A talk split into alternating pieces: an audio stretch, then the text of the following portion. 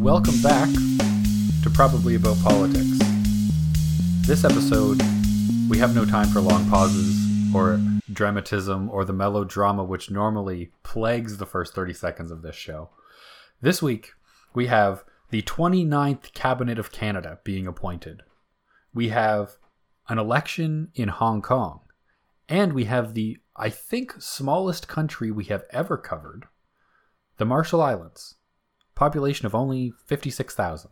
Mm, yes. We're doing a Pacific Rim roundup here because we've had a lot going on in the last few weeks.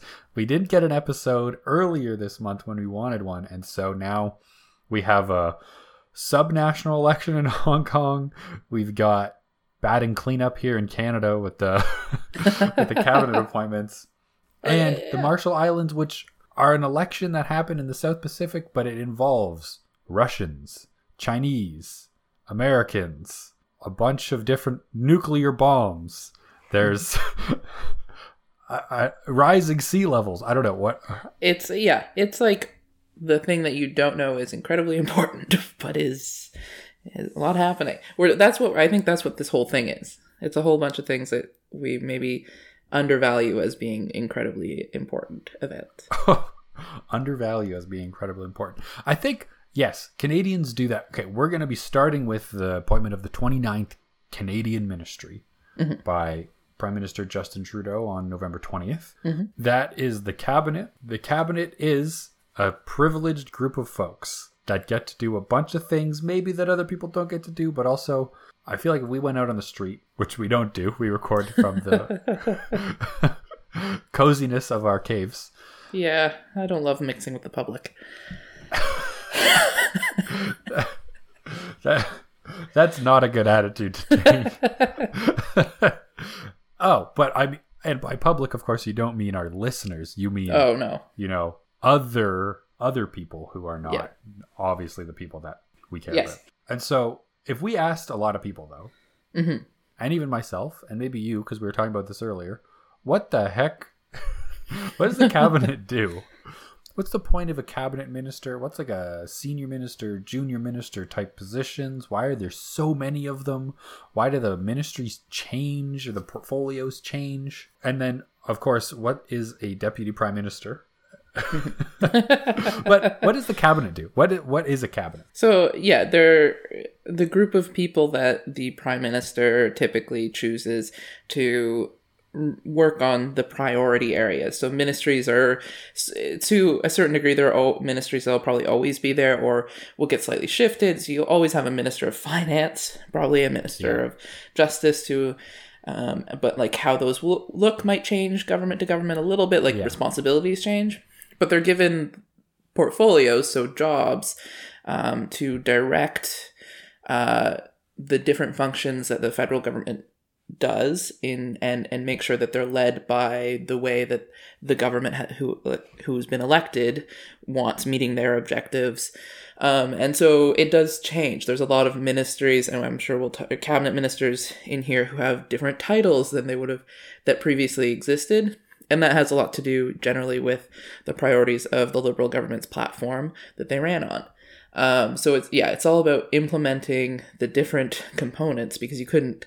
I don't think anybody would possibly expect the prime minister to be able to actually implement all these different elements. So yeah, So we've got like kind of the prestigious ministers of health, justice, transport, not really prestigious, but it's a big portfolio, national Yeah. defense. And so and there are other kind of positions which people may have heard about following this election, the appointment of these cabinet ministers, such as like party whip, yeah, where you move out of kind of a ministerial role and move into this kind of informal role that's also still yeah, uh, an important role. Uh, but let okay, let's not talk about that because I feel I don't know what does the whip do. I feel like we've never talked about this on the show either. So w- why does the yeah. whip do? Why is it called a whip? It's yeah, so I think it's probably slightly different system to system, but you're looking at a situation for Trudeau, the Trudeau government where the whip actually, or, or the person who sort of corrals people into voting and supporting legislation and getting through, um, is very important because we have a minority government. Mm-hmm. Um, so that means that they don't have enough votes um, in their party to get any anything particularly through. So they will need par- other members of the. They need all members of their party to vote. So they need to be able to whip or convince everybody Yeah. that they it's they have to follow the party line, and then they also pro- in in a minority situation they also have to try and get the votes where they're needed from the other parties, um, and work towards that. I mean, a lot of it is every every one of these people are. I think it's easy to forget. You're you're electing people who had previous jobs usually or have previous expertise. A lot of the time, that's what they're running on. Um, so uh, for the government to be able to look in and pull out those expertise and place them into different ministries, sometimes you have very qualified people running uh, running these ministries. Sometimes you don't, and it's uh, because uh, I think something we're, we're, we're we might need to talk about is like the distribution has to be done regionally to sort of Yeah. please. And so this was a huge point and kind of has a little bit to do with vote whipping slightly. Is that I think to touch on both points is that often a whip will it, to think of a government or a political party as kind of like one monolithic thing mm-hmm. isn't really necessarily the way that it is. It's a bunch of people who generally kind of agree on these core things, mm-hmm. but then on certain things that you're going to be voting on, some members may disagree or may feel neutrally, or that legislation may strongly impact one constituency mm-hmm. and not another. And so you might have to vote for something and it's like, okay, well, this vote will then put all of this all of this money into this region if you're having if say it's some sort of industry that's heavily in say Montreal. Uh, sure. and so another and then somebody from some other region might say, "Hey, okay, I'll vote for this, but I need something in return for my constituents because I agree Yeah. generally that this should happen, but I think it should happen for you know my people equally as well." And so the whip will kind of dole out those those bonuses alongside those other things, but regionally for Justin Trudeau, this was a really difficult cabinet to put together, mm-hmm. missing or having no seats at all in Alberta or Saskatchewan. Mm-hmm. And generally, you want, and historically, there has been uh, ministers from all regions because it's kind of it elevates certain regions when they have when you have a minister in that riding. Yeah, and a lot of like the positioning. I mean, it, I I don't think it's to say that people are reading a lot into it, but you pick ministers for the symbolic representation. So I think we'll get into Chrystia Freeland as the deputy PM, but um, it's important to note that um, I think the the Liberals, the government, are really leading with the fact that she was born in Alberta, and so Yeah, and so can bridge some gaps. And like that's more sim- probably i think in a lot of ways more symbolic than it is uh, you know actually meaningful. Um, but it matters to say we've thought about the fact that we don't have anybody from alberta born in Alberta but lives in Toronto and spends most of her time in Ottawa. yeah. And th- this is another point is i was looking at the uh, population breakdown of canada and their mm-hmm. regions and how much that is reflected by the cabinet. Mm-hmm. Mm-hmm. And ontario and quebec key battlegrounds for the liberals in this past election yeah heavily represented in cabinet now yes they definitely won that yes. and so you touched on a little bit with Chrystia Freeland, um, who was in the news a ton over the last couple of years, renegotiating NAFTA, the USMCA, kind of having a very prominent role, and now not having that portfolio anymore, but having a much larger but also ill-defined portfolio that is Yeah. Deputy prime minister. Another that we talk about how we don't elect a prime minister. we definitely didn't elect a deputy prime minister. Where where does this position come from? Um, it's it's. I think it was. I think I read that it was actually established by uh, Trudeau the senior. Um, JT's dad.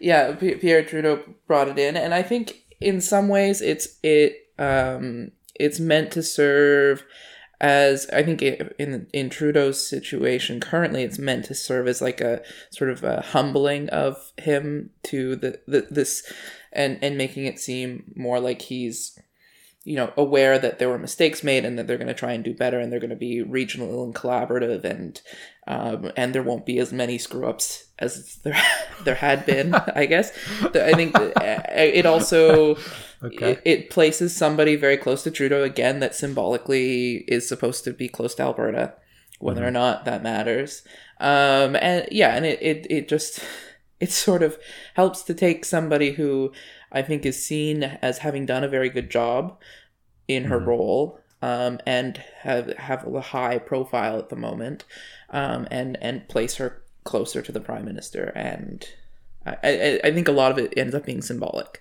Um, mm-hmm. but it, she she's working on this reach these regional strains.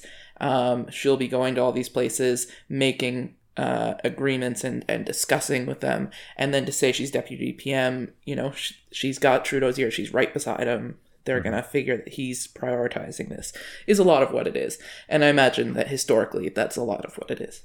She's also the Minister of Intergovernmental Affairs as yes. well, which kind of makes sense of what you were just saying with kind of because a lot of what this is going to come down to in the prairies at least with mm-hmm. the federal government is working with provincial governments, and that is not going well right now.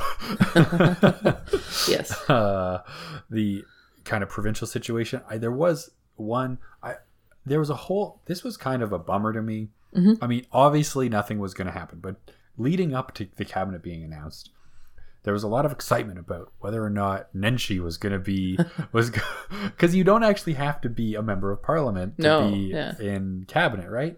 to be a minister. And so people were like, oh, maybe Nenshi's going to come, who is the uh, mayor of Calgary. And people were like, well, and then there was all this debate whether or not he would have to step down as the mayor of Calgary to be able to do it. And there was one NDP riding that was won in Alberta, and there was whether or not they'd put somebody from the NDP in cabinet as a liberal, even though they wouldn't cross the floor, and even though it's not a uh, joint government type of situation. Mm-hmm. I don't mm-hmm. know. There was a whole lot of theorizing going on. That was a lot of fun. and it's just, oh, never mind. We have a bunch of ministers from Quebec and Ontario instead. Yeah, I I imagine yeah, in a lot of ways I think that there's going to be a few regions uh a few you know it, it's so concentrated in Quebec and Ontario that I think there will be some regions that feel a little bit uh, left out in this, but mm-hmm. you definitely trying to I think that when you're forming this government, that probably they were trying to, you know, do the least controversial thing that they could and keep it, you know, to, to bring in Nenshi, I think would would definitely cause a bit of a kerfuffle. Uh, to bring somebody from another party, uh, we may all agree that that would be an innovative use of the full dyna- full scope of what you can do in a parliamentary system that would have been mm-hmm. interesting mm-hmm. it would have it could have been a good opportunity but i suspect they just they, they're sort of taking the safe route um, yeah. and you know that's a, that is a choice I, but i think you you're talking about uh, yeah a country that is we're sort of the liberals have been accused of being kind of half and half between climate change and extracting our natural resources. Um, and in this cabinet, they clearly centered climate change in a lot of their um, ministerial appointments. Um, but they also have provinces like Alberta, like Saskatchewan, who are not as on board, and who are and in Alberta who have governments that are very explicitly um, opposing Saskatchewan as well. Um, but I think Alberta is notably a bit louder. Yeah. So you you need the, the building those relationships and prioritizing that was very clear um, in in the choices and how they made those choices, um, like assigning uh, prominent activists, environmental activists to the heritage ministry. I think mm-hmm. you know there's a reason for that. and speaking of uh, climate change being centralized in the cabinet, Catherine McKenna, mm-hmm. the Minister for Environment and Climate Change, no longer the Minister for Environment and Climate Change. Now we have Jonathan Wilkinson, mm-hmm. with uh, Catherine McKenna moving over to Minister of Infrastructure and Communities. Yeah, and I think look, that's it's important. I I do a lot of research in infrastructure and communities uh, in my, and so I think it'll be very interesting to see what um, impact bringing somebody who worked in the environmental uh, in the environment ministry over to that ministry because I think you definitely bring that perspective and that understanding yeah. to how you're going to do it. Um, and so I would be really excited to hear from to hear uh, what she d- does with it and how she makes a mark on it. I think it's it, yeah, it's a different. It's maybe maybe it could be viewed as a lesser ministry, uh, but I don't know. I don't know if that's fair. I mean, it would be interesting to get Don Wright's perspective on this with kind of com- how how much we talked about climate change moving from the from grassroots up and kind of the communities coming together to do these sorts of things.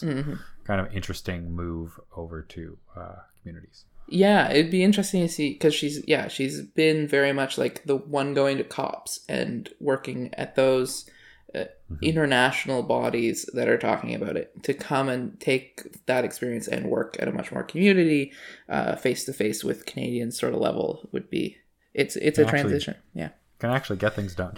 yeah well hopefully yes okay, so we got a lot to cover today. yes we can't dawdle we can't cover all 37 ministers. uh, I will note just in closing that when you go to like Justin Trudeau's website, right, like pm.gc.ca, Mhm. the to get to the cabinet like listing, you click on it's next to Justin Trudeau. It just says the team. okay Like there's some sort of like startup, and they're like, "Get to know us. We're just like Yeah. hanging out, having a beer. It's the team." Just, yeah call, just just call the page cabinet, guys. I don't uh, know. Yeah, I mean, I'm Just- not like. There's a few branding choices, like middle. Yeah, again, the Minister of Middle Class Prosperity, like these sort of clear branding choices they've made that aren't ringing very well with me. But I don't know. Oh, I, yeah, I can't believe we talked about that for so long. We did bring up the middle class prosperity as if, yeah, I guess nobody else cares about that. So we just Yeah, yeah. Look, one one minute. What does that mean? What what is like your quantifiable mandate as the minister for middle class prosperity? yeah. I think the real. It's like it's because it's you know hard to say. Uh, we're gonna try and reduce the amount of people who are struggling and in poverty, rather than. I think that's probably what it is mostly. Um, that there's not a that this is a sunny, optimistic way of saying, you know, we want to increase the income of Canadians. Yeah, the uh, the Wikipedia page sheds no light. Yeah, I mean, she couldn't. two sentences long. They asked her to define what it. The they asked her to define it, the minister, and she couldn't do it. So I, I think there is a problem. There- There's a problem that they're going to run into. Yeah. Anyway, speaking of running into problems, All right. uh, we're running out of time. Yeah. Where are we going first? We going to Hong Kong? We're going to South Pacific. Uh, let's go to Hong Kong real quick. Let's talk about Hong Kong. Okay, so there was a subnational election in Hong Kong. Mm-hmm. Hong Kong, not its own country anymore, No. part of China. Yeah. I mean, it hasn't been its own country for a while, so Uh, yeah. hopefully people got that. Yeah. um, but recently, Hong Kong been all over the news. Mm-hmm. Pers- hearing personal anecdotes left and right for us of people that we know who are in Hong Kong, there have been these ongoing riots due to kind of the rest of China wanting to have more control over what has generally been a quite autonomous region of Hong Mhm. Kong. Um, and the current leader in Hong Kong uh, was kind of uh, bowing to the uh, desires of the rest of China, saying that or originally there was this extradition bill, right? hmm Yes. Of allowing people from Hong Kong to be extradited to the rest of China. Uh, people are very upset about this. There's been Mm-hmm. ongoing riots for months now. Many yeah, months. at least since August. Uh, yeah. And so, Uh, June, I yeah, guess. since- yeah. And so then there's this regional election, Mhm. and you can walk us through this, kind of just quickly, I guess. And, uh, where there was this just huge uh, repudiation of the status quo in Hong Kong. Yeah, um it's yeah, it was a it's a big deal in many ways. There are a few ways that it is not, and we'll kind of I think we'll try and get through to, through to that. But um, basically, the thought was that this election, from people who are very pro Beijing, um, which is to say pro China, not Hong Kong, um, uh, thought that this would be the opportunity for like sort of the quote unquote silent majority, where to to voice that they are not as anti Hong Kong that that these protesters who are who were you know causing such up, up uproar and violence um, were not the representation of the majority, Um, then these local elections, they really are pretty local. The people elected are not in charge of very much, um, other than like you know parks and it, it's it'd be like electing a city councilor. Um, but but 2.94 million people turned out to vote compared to 1.4 million in 2015. So that's that's huge. Um, and then pro democracy candidates, I think they won 60% of the vote, but I think like 90% of the seats or something like Yeah. Because again, first past the post system. but like, I mean, either even in a proportional system, like 60% of the vote would get you a lot of the seats. So yeah, the, yeah it, out, outright won um, in many and beat many very pro Beijing candidates who had been like staunchly pro Beijing.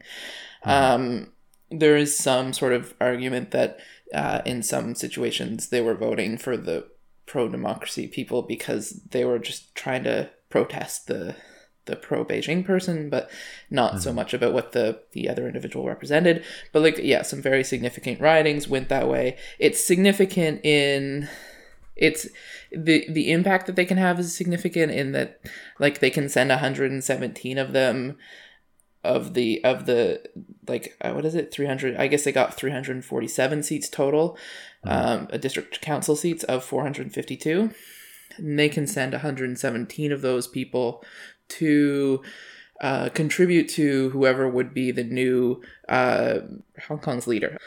Yeah. um, who who is currently like and is will probably continue to be somebody who Beijing supports um, because it's a lot they need a lot more than 117 people to get the get a who choose their leader in Hong Kong.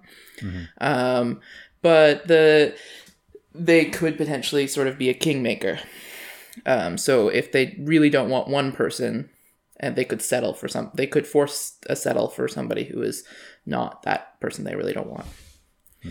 And yeah.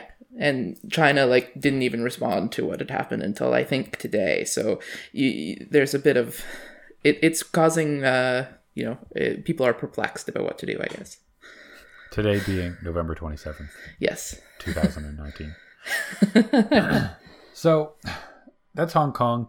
Politics in China are interesting because never mind proportional representation, but the way that the actual government in uh, the rest of China is elected is, well, now with President Xi kind of totally throwing out the rule book of how a president is even elected and this, you know, term for life and the way that it's mostly rich people and businesses that kind of it the Wikipedia page for how or forum posts probably to kind of get an idea of what's going on in China and the way that the government is elected were super interesting. Maybe we could do an episode on politics of the most populous country in the world. Maybe that's Yeah. something we could talk about. This government is responsible for uh, 14% of everybody. Yeah. Maybe we should talk about the politics. Yeah i mean i'm i'm for that uh we should just like confirm we don't have immediate plans to go to china but otherwise i am on board um We, I, yeah, I mean, let's go to China. Let's record in. yeah, let's do the Yeah. let's do the man on the street thing that we were talking about earlier. Oh yeah, let's start in China. Uh, we, we've never done it before, but go big or go home. I Uh. it's audio. We could just say we're in China. not it's not like we lie about anything else but the show. Everything, yeah, oh, no, it's all it's all uh, above board. Oh, we're in Canada. Yeah, but I guess so. But like to get, I guess to what kind of what I think you're saying is like China doesn't have a democracy, Yeah, and Hong Kong, while it's it's flawed in what Beijing and China will let them do, do have considerably more freedoms, and um, Yes. their right to assemble is protected, which it's not um, in China. yeah, it's it's it's in theory protected. I mean, it's it's been really tested lately, but um, it's like the only it's the only place in China that can mark Tiananmen Square, um, Yeah. and what happened there, um, for you know probably pretty obvious reasons, but um, the and this extradition bill I think is representative the extradition bill that they tried to put in is very representative of like an existential fear like in because there this freedom uh, to assemble a lot of these conditions of like two two governments systems one country is only protected until uh, 2040 something like t- uh, Yeah. so so it, it is you know going to come to an end. Um, and the more that china sort of tries to reel in some of those freedoms i think the more you're going to see hong kong saying we're different. We have a different system and we want that that system. Yeah. um, and then it becomes i think another playing ground right? Like because the us came out in support of hong kong which is a, a big deal. Um, Yeah. it, it's yeah it's a it's going to be a big international issue but it is kind of interesting to see like we were just talking about belarus right? Like in the last episode where everybody is like it's no point in voting because what's it going to do? Yeah. um, hong kong i think arguably um, has a few reasons to feel the same way. Um, and they really voted this time. And yeah, interesting to see voting and protests actually doing something, mm-hmm. Yeah. Actually mattering. But speaking of the US taking a stance, and speaking of coming to an end, yes let's move on from Hong Kong to the Marshallese election in Okay. the South Pacific, yes the smallest country we've ever covered. yes GDP of like $200 million, mm-hmm. about 50,000 people. Very small. How how close were you to the Marshall Islands when you were in the South Pacific in Kiribati? Uh, not really that close. I can't name Not the really number, but it like I mean it's it's a good distance to get there, but I was closer than I've ever been otherwise. Um, Okay. uh, but the, they're in the same they're in the same region. They I very much uh, work together on diplomatic issues. I think, and Yeah. it, they they would face many of the similar similar problems. Um, and the, and China and the U.S. both have a similar sort of interest, which we're going to get into. Yes.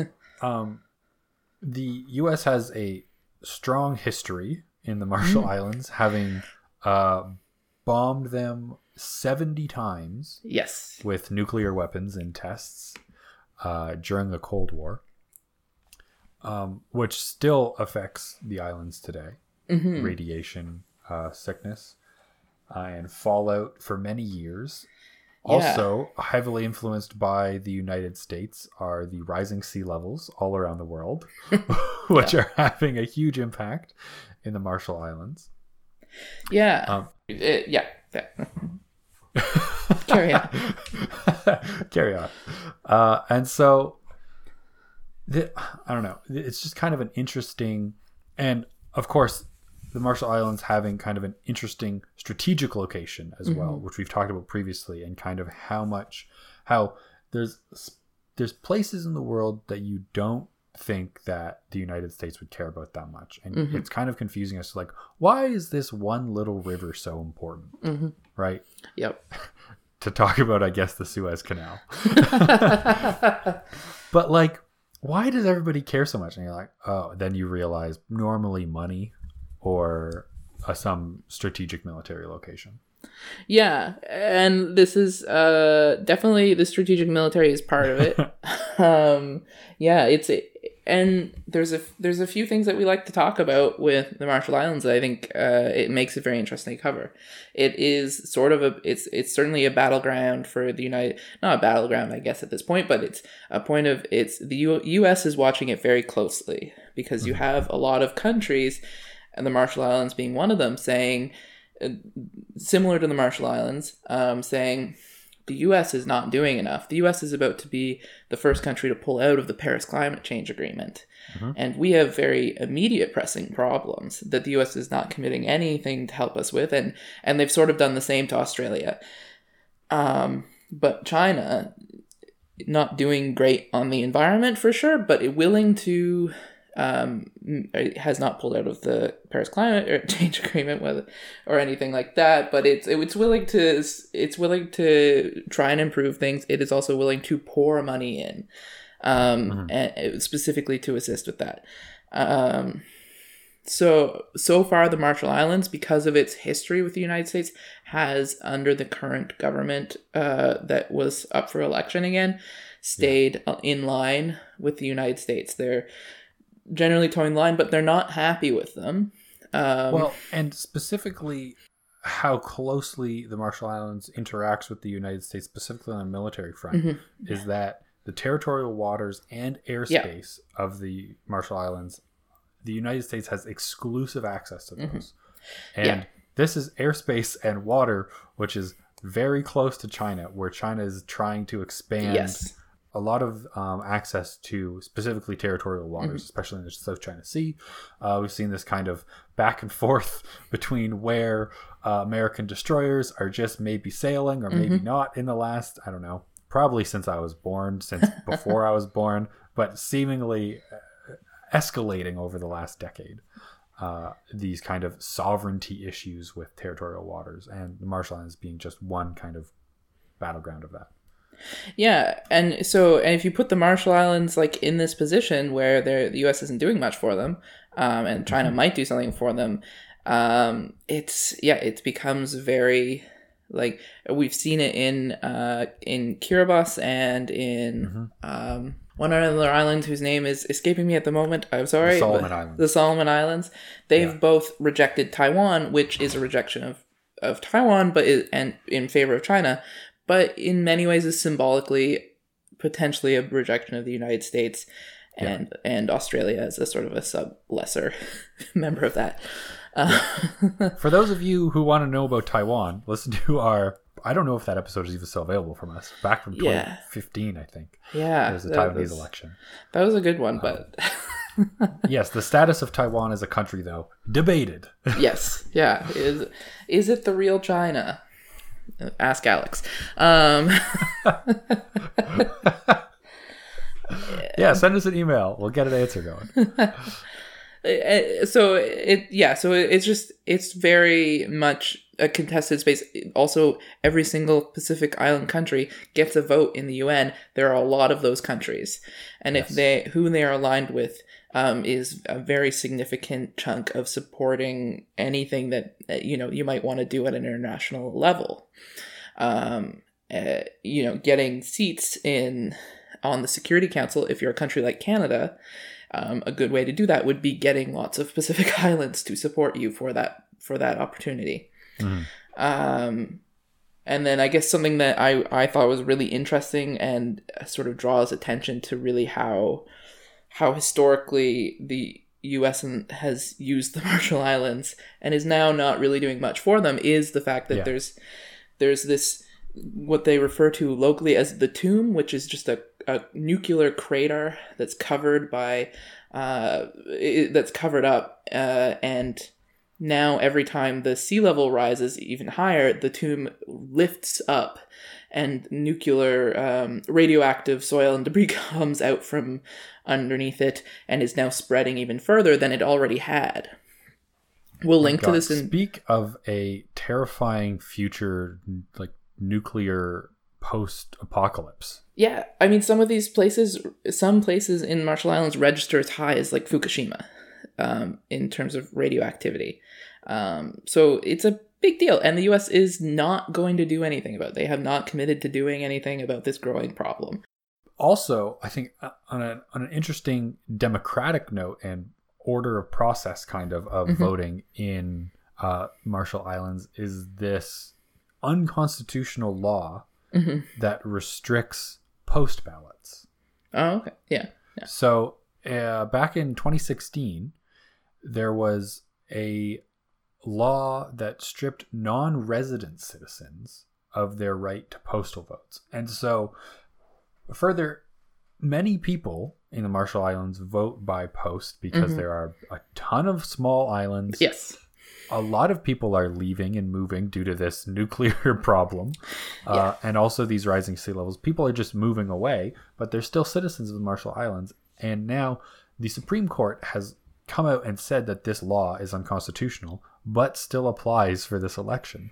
Hmm and so th- about a third i think of the citizens of marshall islands can't vote hmm in this election Yeah, that uh, yeah, so that's that's a pretty big deal, and I think Mhm. probably to a certain degree plays into the current government. Well, I mean, it almost always does. The current government who would like to get reelected, who is aligned with the U.S. Um, and and Yeah. pushing that forward.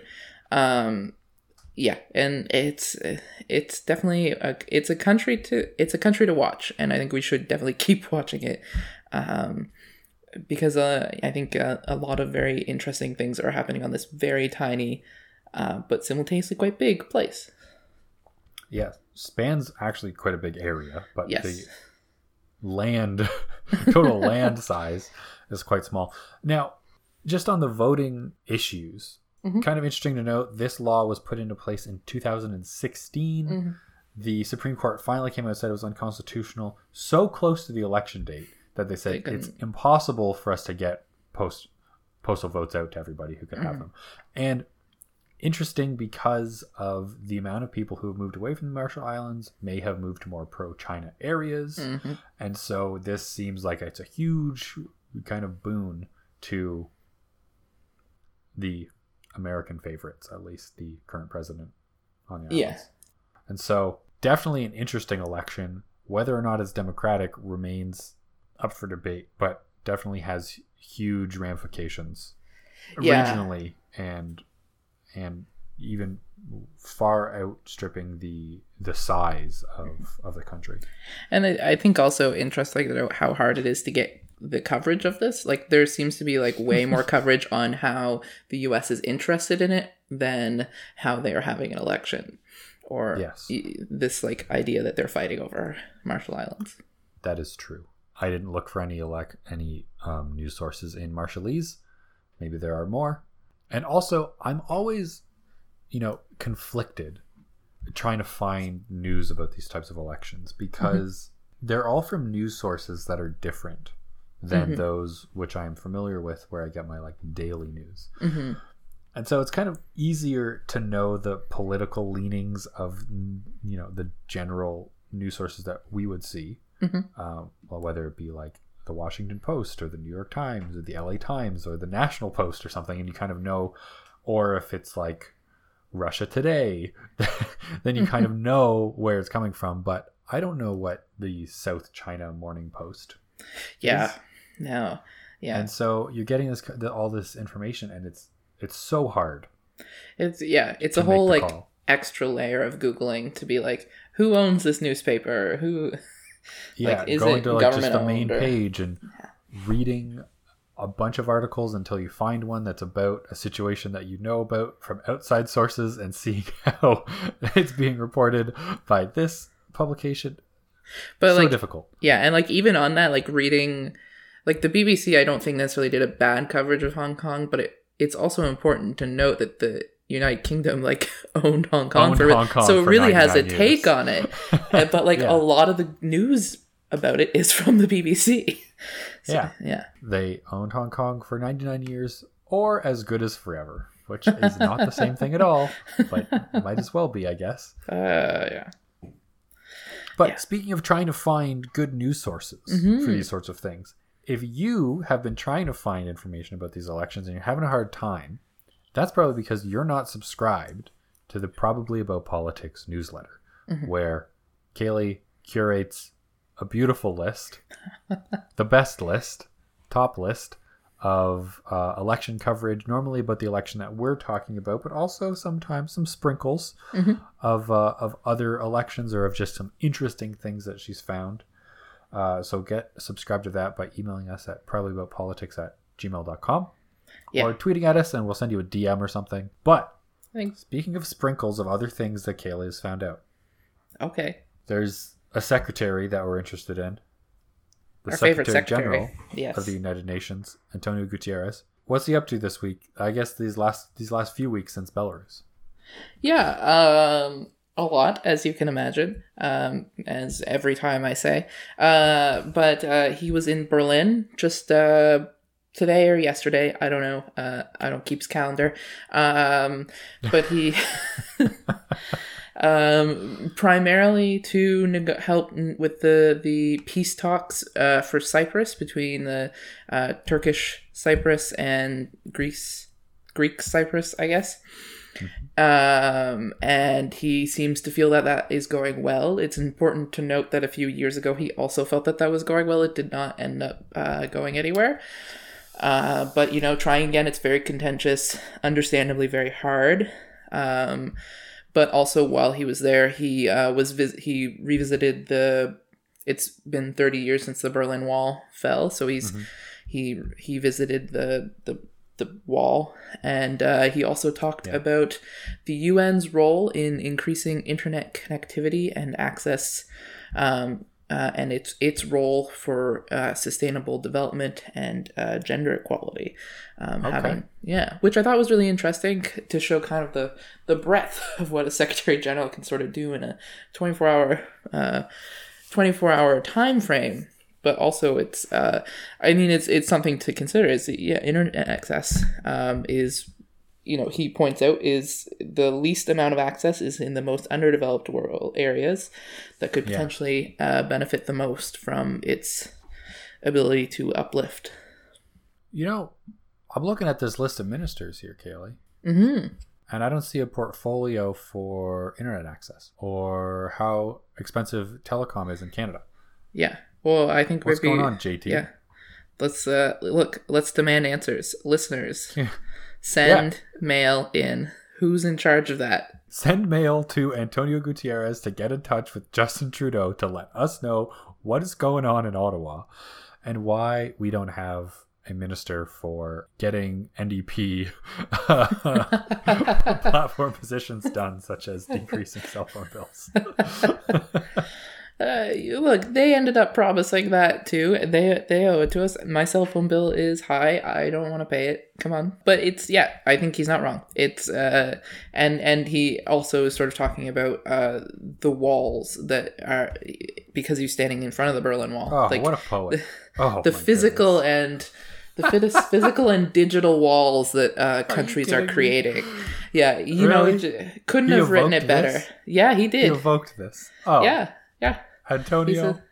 It's a little on need- the nose. He said one. He said we need one world, one internet. Um, and look, I might be slightly paraphrasing, but I am not really paraphrasing very much. Um, I I, just, uh, uh, you know, what? I get behind the sentiment. That's good. That's great, But- Antonio. yeah, I mean, 30, 30 3.6 billion people don't have internet, affordable internet access. That's like half the world. Yeah. That's crazy. That's a lot. And uh, and then uh, beyond that, a lot of people don't have access to uh, the full scope of the internet um, because their country has put digital walls. Alex, this is a very apt metaphor. You know what? I totally I get behind it 100. percent Mhm. Uh, But- tear down the walls. Let's do it. But you've you've delayed enough, and the listeners are waiting for space news. Play I the mean- audio. Space news. Last week uh, we were going to talk about gravitational waves uh, at LIGO being detected, and that got shot down. hmm And so I want to talk about something this week that uh, was not going to get shot down because it's ever present. That's light pollution. Oh, I was gonna guess gravity. you know what? Also true. Yes. One of the other fundamental forces besides electromagnetism. And so there's this kind of this new study that came out about how light pollution is a way bigger deal than we all think it is. Most people are like, "Oh man, I got these street lamps. I can only see like 40 stars outside. When I go Mhm. back to New Brunswick and see the people that I care about, there's so many stars, right? Yeah. If you've ever been on a boat in the middle of the ocean, Mhm. hopefully a ship, not just a boat. I have never been, but I'm sure from what I understand is that you see a lot of stars. Now, this is the extent of light pollution of what, what we think about it generally, but it's not the case. Turns out, Kaylee, is that light pollution is not only important to astronomers trying to observe in the visible. I wish you could see Kaylee's eyes right now, wide open. She's bug eyed, which is appropriate because it turns out a ton of bugs are dying from light. oh no. I, I don't mean to bring the doom and gloom for you all the time with space news, but my goodness, is it absolutely stunning the amount of bugs that are dying because of light? Yeah. Well, I mean, if you really think about it, it doesn't it doesn't take a genius to recognize that when you turn a porch lamp on, there's a ton of dead bugs outside. right? Yeah, yeah. But it goes further than that. It's not just bugs flying into these hot light bulbs and zapping themselves out of the hmm. sky. It is in fact sort of bugs who, you know, communicate through bioluminescence, fireflies and whatnot. Hmm. Hello, hello, hello. They want to let each other know that they're open for business. But turns out if there's a bunch of other light around, they get confused. Yeah, I, that makes sense. Exactly.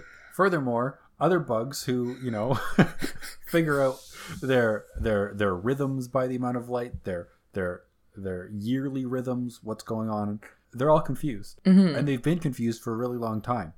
Yeah.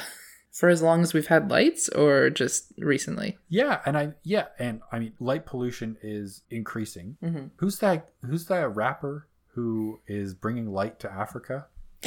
Oh, A- Akon? Akon? Akon. Yeah.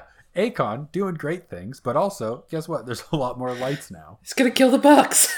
These gonna kill the bugs. And so, I mean, not to be doom and gloom about this for the second time using this overused phrase, but the climate crisis, it's not just rising sea levels. We're killing animals at an insane rate. So, Mhm. hey, people, turn the lights off, save the planet, save the bugs. It's one and the same. All right. I mean, I'm so I can see the space connection. I'm gonna say it's more space adjacent. This is more like bug news, but okay. it's not bug. Kaylee, don't get me about bug news. Listen, okay? Everybody talks about light pollution in the lens of the astronomer because you, you get your little you get your little telescope out on the back at the back deck. You can't see anything because it's so damn bright outside, even when it's supposed to be dark. And guess what? That's not me saying that. That's the Beatles. Okay. I The look. Beatles I'll- being the bug, not the band. Even So- though I'm sure that the Beatles, the band, are upset about the lights too. also not love of the light pollution. Yeah. Okay. Uh, so uh, main takeaway: Alex has been talking to a lot of Beatles. Um, PhD is going well. Me and Paul, we're, we're on about the lights. I guess I'm just gonna go sit in the dark now. Um, Paul but McCartney, yeah. A big proponent of saving water. I once heard that a friend of ours that we both know saw Paul McCartney play live, and for three straight hours he didn't take a sip of water despite singing the entire time. So be Big- like Paul and save water. because of his passion about water. Interesting. Uh, Uh, is- yeah. Anyway, this has been uh, an episode covering the 29th Ministry of Canada, an election in Hong Kong, an election that's happening in the Marshall Islands, which may or may not be democratic. I mean, the Supreme Court says it's not, but what do we know? What yeah. do they know? I mean, I look. Yeah, I wouldn't have imagined we would have this shuffle of things together, but we've done it. Nuclear It- bombs, beetles, digital walls, physical walls, strained metaphors. And with that, thanks for listening to Probably About Politics. You know what to do. You probably already have, so I don't mean to berate you, but maybe your friends who haven't rated and reviewed the pod, leave a comment. Leave a five star, maybe a four star if you heard too much about bugs today. Uh, get on a, get at us about the mailing list, probably about politics at gmail.com, or find us on our gorgeous website, probpolitics.wixsite.com slash podcast, or on Twitter at probpolitics, or on Instagram at probpolitics. Thanks for listening.